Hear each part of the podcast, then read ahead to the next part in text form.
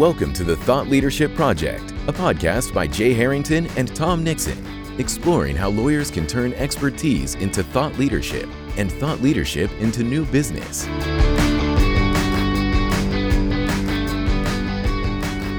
Welcome to another episode of the Thought Leadership Project podcast. I'm Jay Harrington. Tom Nixon is with me. Hi, Tom.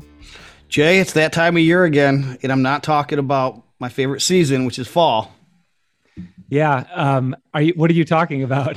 well, let's see. We got a couple of geeks who host a podcast about thought leadership that we named it Thought Leadership Project, and we specialize, or so we say, in thought leadership PR. And we've got a LinkedIn training program and membership group called the Thought Leader Collaborative. What do you think I'm talking about? yeah, yeah, well, it is. We, we have a very on point episode today, if, if that's what you're getting at. Yes, I am. Yeah, yeah, love it. I thought you were going to say playoff baseball season, perhaps, but that wasn't what you're talking about. I know that's right in your wheelhouse, but not mine. Yeah, that's what's preventing me from getting sleep despite being sick. Um, yeah. So, in any event, uh, let's get into it. Um, so, we do have a, a great episode, I think, uh, for you today, and two guests uh, who are going to talk to us about one of our favorite studies, annual studies out there, which is the Thought Leadership Impact Study.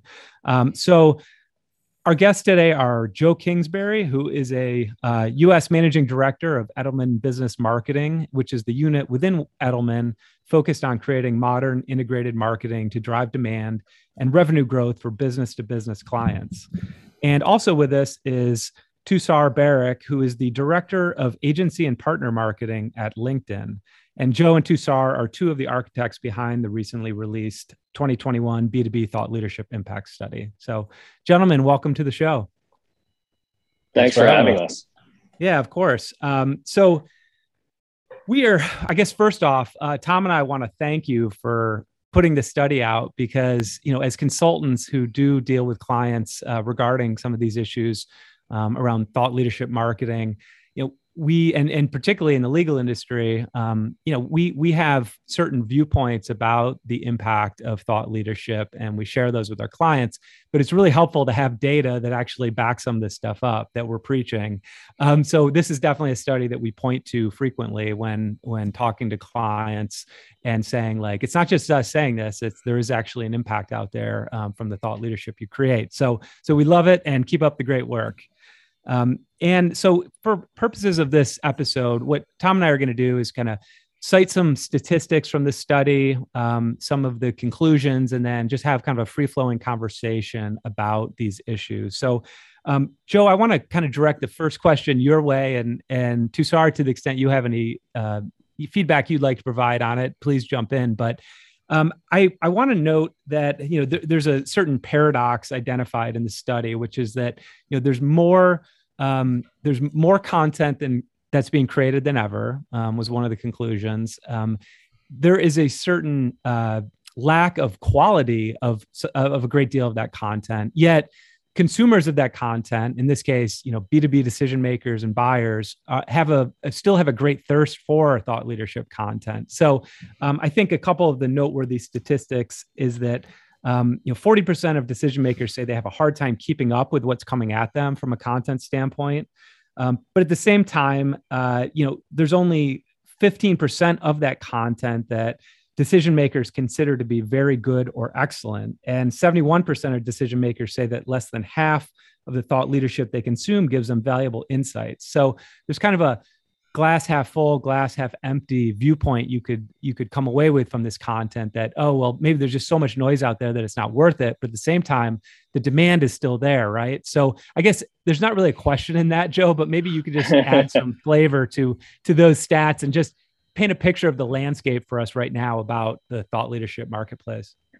Yeah, happy to. So, um, I mean, as you point out, on its face, it, it feels like there's a, a, bit of a paradox in there um, what I would point to is, you know, the the last three years that we've studied the topic, um, we we previously focused on the kind of full funnel uh, impact of thought leadership um, and demand generation and and thought leadership when it's done well. And although that wasn't a primary focus for this year's study, it's certainly the the foundation for the overall concept of the study. And so, what we found is that when thought leadership is done well, it has impact not only in driving awareness and consideration, but all the way through um, actually driving, you know, actual revenue wins as well as things like cross-selling, upselling, you know, getting customers to be loyal and, and to purchase even more uh, from a particular uh, provider.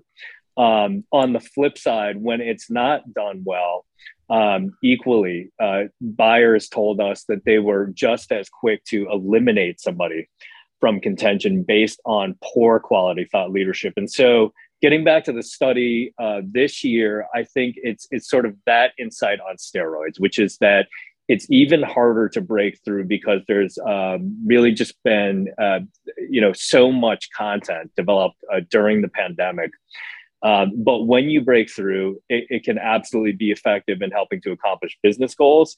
But there's always that risk that if it's not done well, that it can uh, really uh, sort of create you know tangible damage against your business as well. Yeah, and I would I would just probably add on to that. Um, you know, also in the study, we make note of a couple other studies, right, that happen within the B2B purchasing decision cycle. In particular, we talk a little bit about Gartner and their research that says I think like 80 to 85% of a typical purchasing decision is done before uh, providers actually engage. And thought leadership is really a big part of that, right? Think about when you're making any big purchase, whether on a personal level or for your work, you're spending a lot of time doing that pre-research beforehand. And so that's why there is this need of people wanting to get more and more info because they're doing their own research before they talk to any sort of provider. And that's that's where that like glass half full part comes in and that there's a want for it even though there's a glut that was created by the pandemic right? We are no longer or well now we're just starting to re-travel go back into you know conferences and things like that. But up until now for the past year and a half almost two years we've been stuck at home and uh, or the vast majority of people have been stuck at home and because of that people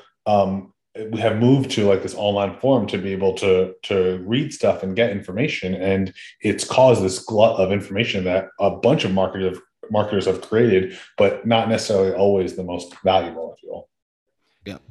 That's great. And Joe, I want to come back to I think we probably just will organically, but I want to come back to this notion of what what it looks like when somebody's doing thought leadership con- content well.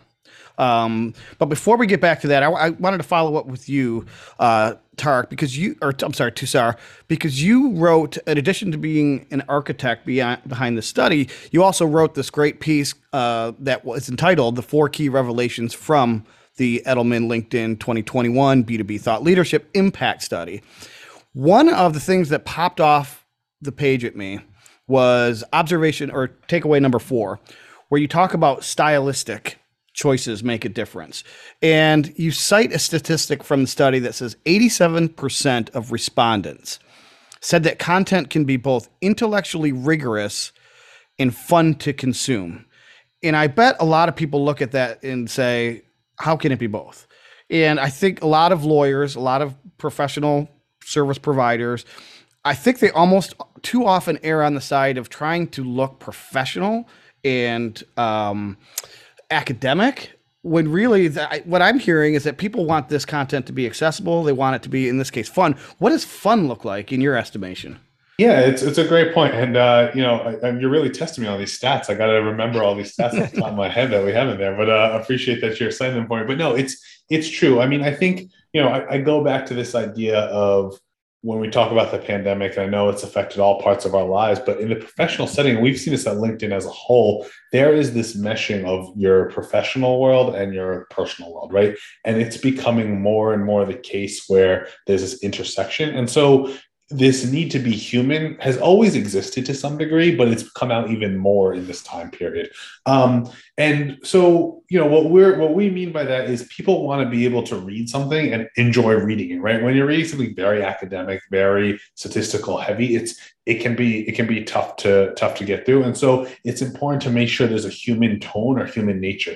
Now i'd say i'd argue that fun depending on industry might mean different things right? If you're in the legal industry versus the financial services versus healthcare if you're too fun in healthcare that might not be the great the, the greatest place right? And so you want to figure out what that balance is for your industry but it's important to be human i think fundamentally. How how can we connect on that basis? And we talk about in the study beyond that like the need to not just come off as this big uh, corporate entity and when you put out stuff making sure there's a human face attached to it. Even within this report if you've looked at our year over year report hopefully you've noticed there's humanness that's come into the report. We've we've worked really hard to make sure that there's a way for people to digest and enjoy. And it's it's actually i think also what's happening in the general b2b world. Um, as we think about b2b marketing you know there's always this dichotomy of b2b and b2c uh, what we're what we tend to we tended to forget in the past is at the end of the day, whether you're selling to an organization or selling to a person, it's a human you're selling to at the end of the day. We are all yeah. people, and we need to make sure that we keep that in the back of our mind. How do we how do we engage with them um, in a proper way? Yeah, I mean, Tushar kind of alluded to the fact that that fun means different things to different people, right? Just in in life as it does in this context as well. I think really what maybe your listener should be thinking about is what does enjoyable to consume look like for your particular target audience? Because the bar for um, capturing attention is just so high now. You're competing with so many different things and it's um, certainly uh, table stakes to be you know extremely relevant in what you have to say uh, to the target audience. But even on top of that because of that flood of content that we've been talking about it also just needs to be you know enjoyable to consume yeah, um, and kind of following up on on this theme of uh, you know what is enjoyable to consume and what connects you on a more human level with an audience. Um, I just wanted to get your perspectives about the following issue, which is kind of the the role of LinkedIn as a thought leadership platform. Um, it's been interesting, I think, uh, certainly among the people who pri- primarily listen to our podcast, which are, are lawyers, we've seen a, an amazing increase in the in the amount of engagement and content creation on LinkedIn, for example. Um, and I think that that has given people an opportunity to be um, thinking more so about not just what they're creating in terms of thought leadership content, but but where they're publishing it as well, right? Because it's all about finding places where your audience spends its time and attention in order to make that thought leadership have an impact. Um, so I, am interested. I, I, I have had a fundamental shift, for example, in terms of my approach to LinkedIn, which I used to perceive as more of a place to promote content from my blog or other places I would publish content. And now I very much think of it as my blog in a real way. Like it's it's sort of the tip of the spear top of the funnel for anything I'm writing, whether that be, you know, it, it's essentially the place to share ideas, um, publish original content as posts, and then to the extent that content resonates with my audience, because I'm actually able to get that real time feedback, then that might inform longer form content that I'm creating. So I guess I'm just curious about your impressions of have you seen a shift of people who are creating more content on LinkedIn as sort of the, the place to start as opposed to creating content elsewhere and just promoting it on LinkedIn? Is that a trend that you've you've kind of identified? Yes, we are. That's a great point. We're seeing that across the board, both from what we call members, which are people like you and I who connect on LinkedIn, and also from companies. Mm-hmm. We've spent a lot of time and effort um, around our what we call our pages effort, which is the company pages, and we've recently given the ability for companies to do long form posts, for companies to put out content in a way that acts as their blog, um, as you described to some degree, and also for members to be able to do that as well we're seeing like engagement at all time highs. We, we're, we're going at like almost 40%. I think 38% of the last that I saw of number of engagements. We've got, uh, I think like 774 million members globally. Um, last I saw. And so there's a, there's a ton of people on there, a ton of engagement, particularly in this period where again, everyone's at home. I, I keep feeling like I'm saying that, but that's the truth yeah. of the matter. And so um, we're seeing a ton of engagement and we're seeing people to your point, like there is a whole ecosystem that exists of creators, as we call them, that are creating content, but also engaging with content. Um, the engagement levels are are great in terms of how much people are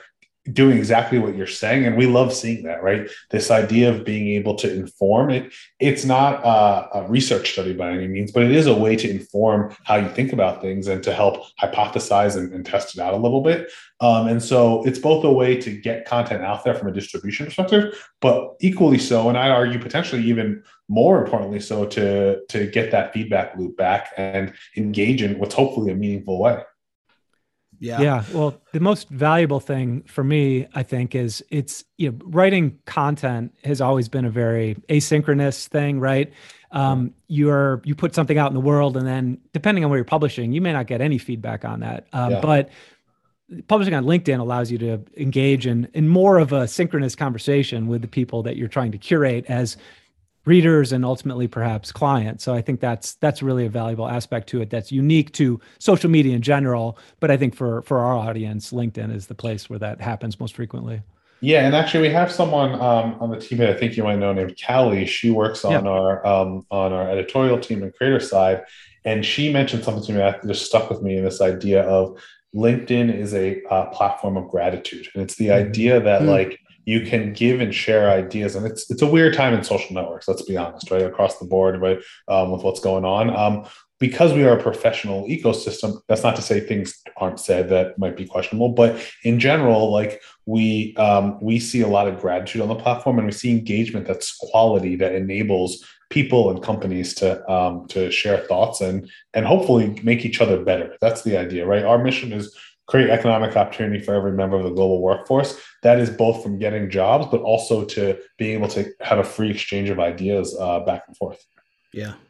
Hey Joe, I wanted to get your take on something that uh, Tushar said a little a little while ago. Something I've been preaching for years because I've been in B two B almost my entire career, and I might even take it a step further because I say the same thing. I said whether you're selling to a consumer or it's a business selling to another business, there's two real live people on the end of that exchange. And I would say actually B2B has more of a person to person relationship than B2C. If I go into the hardware store and I buy a hammer, I have no relationship with the person who produced that hammer and not really much of one the person that sold it to me. But if I'm buying a professional service, I have a deep relationship with that person. So this is a long way to set up, Joe, your take on something that I've been believing for a long time. We've talked about it on this on this podcast or on this podcast, which is so far we've talked about all written thought leadership writing and that type of content and i think that's usually what comes to mind but if you're trying to show your personality isn't something like what we're doing right now a podcast or a video or something that is more three-dimensional um, isn't that showing more of your personality than even writing could? And I'm wondering what your take is on what people should think about going back to doing thought leadership content well in terms of mixing the media format. It's not just mixing styles, but it, do you agree it's mixing media format? And maybe you could comment on podcasting in particular. Yeah, absolutely. And I think that Tushar may have touched on this earlier as well, that this notion of, um, you know, being human uh, you know the, the idea of authenticity and just how important that is in business to business. And um, you know it's it's funny you talk about sort of buying the hammer. The thing that you made me think about is that uh, if you buy that hammer and it's not the right hammer um, that's probably okay. You can go back and exchange it for the one that you need.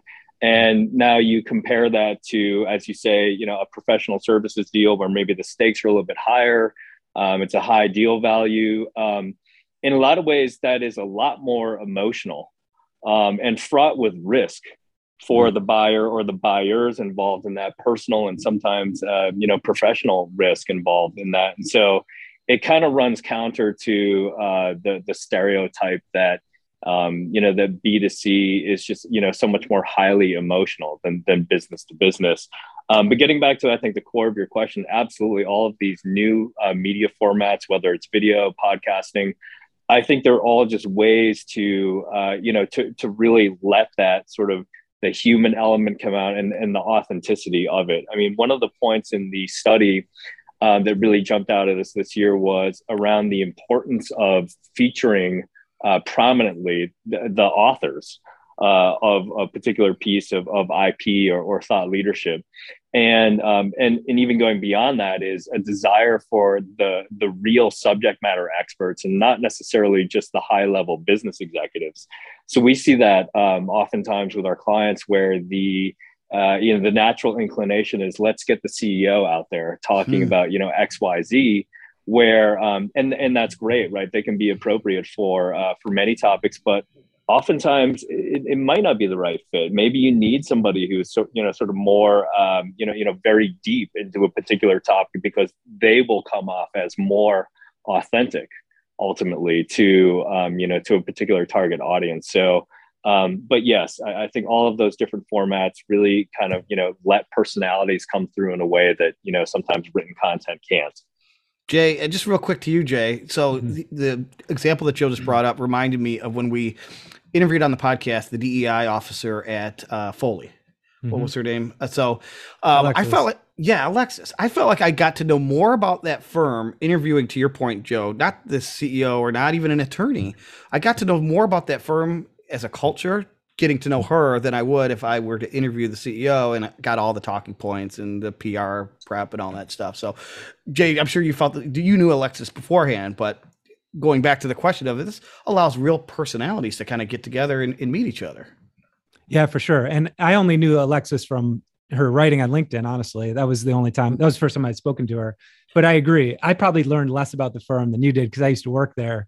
But yeah. um, but uh, but yes, no. To your point, I think that that is absolutely the case. Um, I think that the high level executives tend to you know have talking points to some extent right they're very mm-hmm. careful where you get more of a more of the inside story from someone who might be um, you know dealing with issues from a from a different perspective so i, I agree with that yeah. and i'd say uh, tom to your question around like um, mediums that we release on we did talk a lot about writing but in our previous study i think it was 2020 joe we talked about actually the different mediums and the importance of that right um, you know we are all reading a lot of different things at a lot of different times. We are all trying to consume in different ways. I would argue when you're when we were commuting and people will start commuting again, you want different ways to engage with people in a way to like listen, like podcasts, for example, a great way that I get a bunch of information that if you told me five years ago, just sit there and listen to someone's voice, I'd have been like, you're crazy. There's no way I'm doing that. But that's how I get a lot of information when I'm going for a drive, I'm uh, going about, or just going for a walk because I need to get outside. Otherwise, I don't realize I'm sitting at this chair for the next eight hours and I'm like, I haven't gotten up once. What's going on? So it's a way to like have something going on in your mind, but it's not the it's not just in your eyes all the time. And so I think it's important to meet people where they are. We also talk a lot in this study and the previous one around snackable content. I think podcasts are a form of snackable content. So typically people read that and think, oh, I need to highlight my biggest stat numbers into like a social media post yes, that is true and that's helpful. But you also, again, it's about meeting people where they are and figuring out ways to engage with them in a way that might not be the way you would just do with a written paper that's very one way and, and one direction. Yeah, and not to belabor yeah. the point, Jay. Sorry, Joe, you could chime in here too. But I, people are looking for excuses to consume content off screen too. I feel like we are in front of our screens constantly. Every meeting we take is in, in front of the screen every, all day. And so, if you can offer things, it doesn't have to be a podcast. It could be some sort of you know an invitation to a clubhouse. It could be audio like that. Um, it allows people to be off screen, and you have their undivided attention. In this case, we're going to do a podcast for thirty minutes. Thirty minutes of undivided attention. Where else can you get that these days? Joe, your thoughts? Yeah, yeah. Well, it, it, so related to that, I, I was going to say because um, you were you were saying you know specifically on podcasts, what is it about that that makes it an effective medium? And and I think that part of it is um, there's just a, there's a little bit more sort of room to sort of breathe and operate and, and think and express ideas that oftentimes traditional media really doesn't allow for that. And so I think uh, you know one of you was saying that you know typically with the CEO you're you're going to get sort of the set talking points, and if you think about it, just very tactical level, there's a reason for that. It's because they're being featured in a you know sort of a um, you know a unit of you know news media where they're really forced to convey the information in the most efficient um, and sort of fast you know way possible. Um, the great thing about podcasting, uh, just you know my opinion is that it, it's it's really a more intimate format where right in 30 minutes you get to have a chance to really have a conversation and it doesn't need to be uh, you know always overly polished. And i think that at, at some basic level that just really connects with people. Yeah. Yeah um all right. So i i had a question. This circling back to maybe a more of a stylistic point again. And we see this in all forms of thought leadership writing, whether it be writing a LinkedIn post or a longer form article, which is the need to immediately capture attention, right? Um, in in there is so much noise out there that you don't have time to sort of do a lot of throat clearing and, and get to the point when it comes to content these days. And, and that can be a challenge for many professionals. I mean, I think it's it's it's sort of um, a different way to look at things from how many professionals were taught to write, which is, you know, in, an introduction, kind of a give the background and then ultimately make the argument um, you got to sort of flip that script when it comes to creating thought leadership content right because i think there was a stat that um, 56% of uh, respondents said that if their interest wasn't piqued within the first minute they move on they keep scrolling um, so any thoughts on just like you know the, the issue of needing to grab attention immediately yeah. as it relates to creating content? So I, you know, and Tushar certainly chime in here as well from a LinkedIn perspective, but I think that even, um, you know, the data point about having one minute, that might even be generous, right? Yeah. I mean, depend, depending upon sort of which uh, medium you're in, you, you really may only have a handful of, of seconds to really grab somebody's attention. And one of the data points that I think stood out most to me not just in terms of um, you know i guess a user experience point of view but is the idea that you know more than 80% of global b2b buyers say i want you to be provocative. I want you to challenge my belief on something. What i don't want you to do is just to validate my current thinking on a topic. So you know there's kind of a there's there's you know two sort of implications of that is yes you need to do the things um, from just in terms of format and style uh, in order to you know effectively grab attention. But equally if not more important is to have a provocative idea that's really going to pull somebody in and sort of you know um, you know really bring them into in, into your thinking.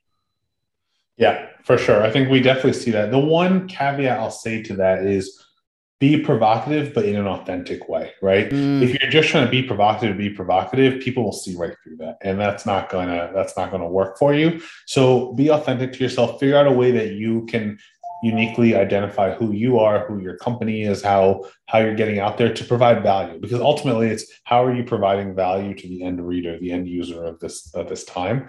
Um, and so that's you know I think very important. I think just in general about the like handful of seconds at best that you have, especially in a scrolling platform or just with all the other things you're reading, listening to, watching, hearing, um, is this idea again? It goes back to what I said before around snackable content. Like it's really important to meet people where they are, understand how they can find what they need in a, in a quick way um, to be able to to get there. People are spending a ton of time reading, right? I think we saw um, like 50 plus percent are spending an hour or more. I think it was 54 percent or something like that, spending an hour or more consuming thought leadership. And among the C-suite, that's like in the high 40s, right? So it's it's high no matter what level you're at.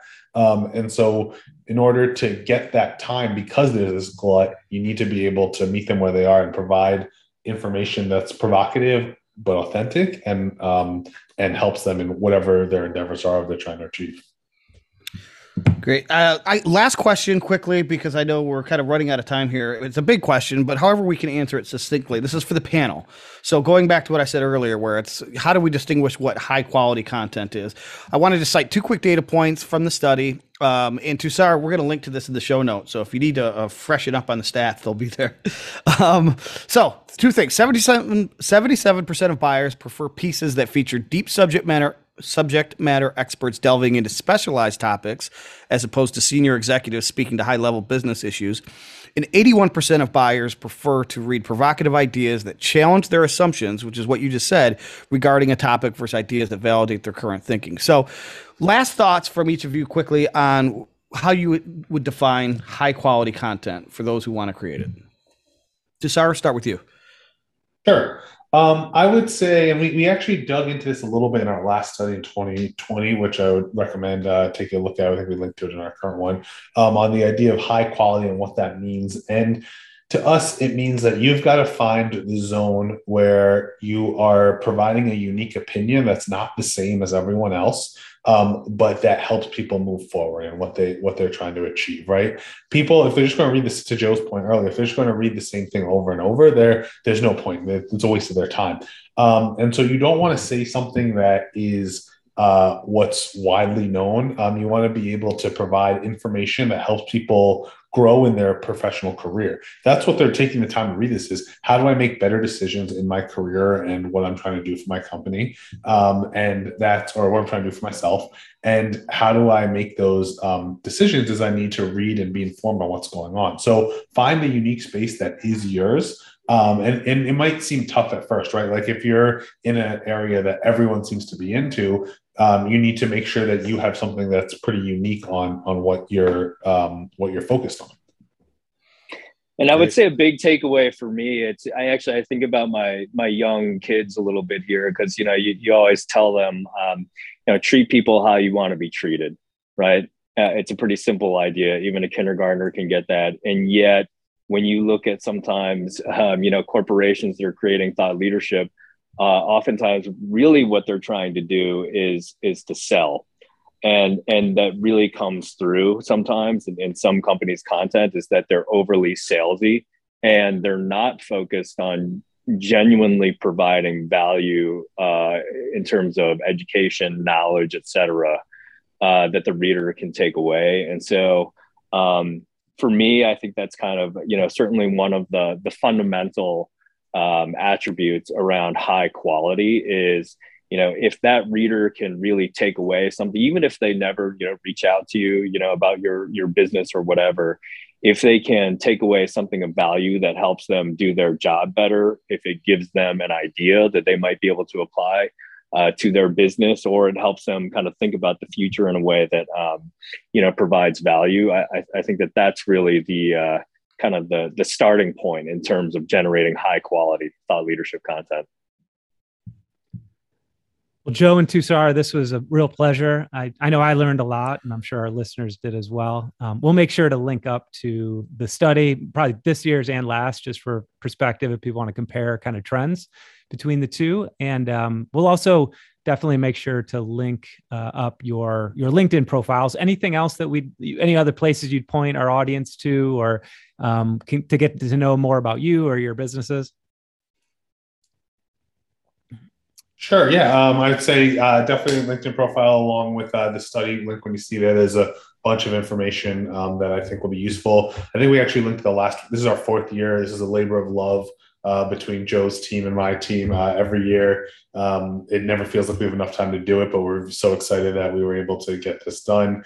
Um, and even with last year, with the craziness that was COVID, we were able to do a mini study as well, which we link, uh, can link to as well uh, to provide information on um, how to how to best think about this. And, and from an Edelman point of view, um, we also have resources on Edelman.com. Um, if you just search, you know, B2B thought leadership or, or Google that, I'm sure you'll, you'll get there. It's a lot of the same content. And uh, if you experience that on, on LinkedIn, that's, uh, that's great as well. Awesome. All right. Well, we'll make sure to put all of that in the show notes. And again, thank you guys for your time. We really appreciate it. And uh, we look forward to 2022. already we're looking forward to it. Uh, we're already thinking about it. Scary enough. no, it will be interesting to see what changes though in the next 12 months as we start getting back into the real world, maybe a little bit out of the digital world. I think a lot of this is probably permanent, but we'll see what happens next year. Thanks, gentlemen. Absolutely. Thank you. All Good right. to be with you. Thanks. And thanks to our listeners. We'll be back next week.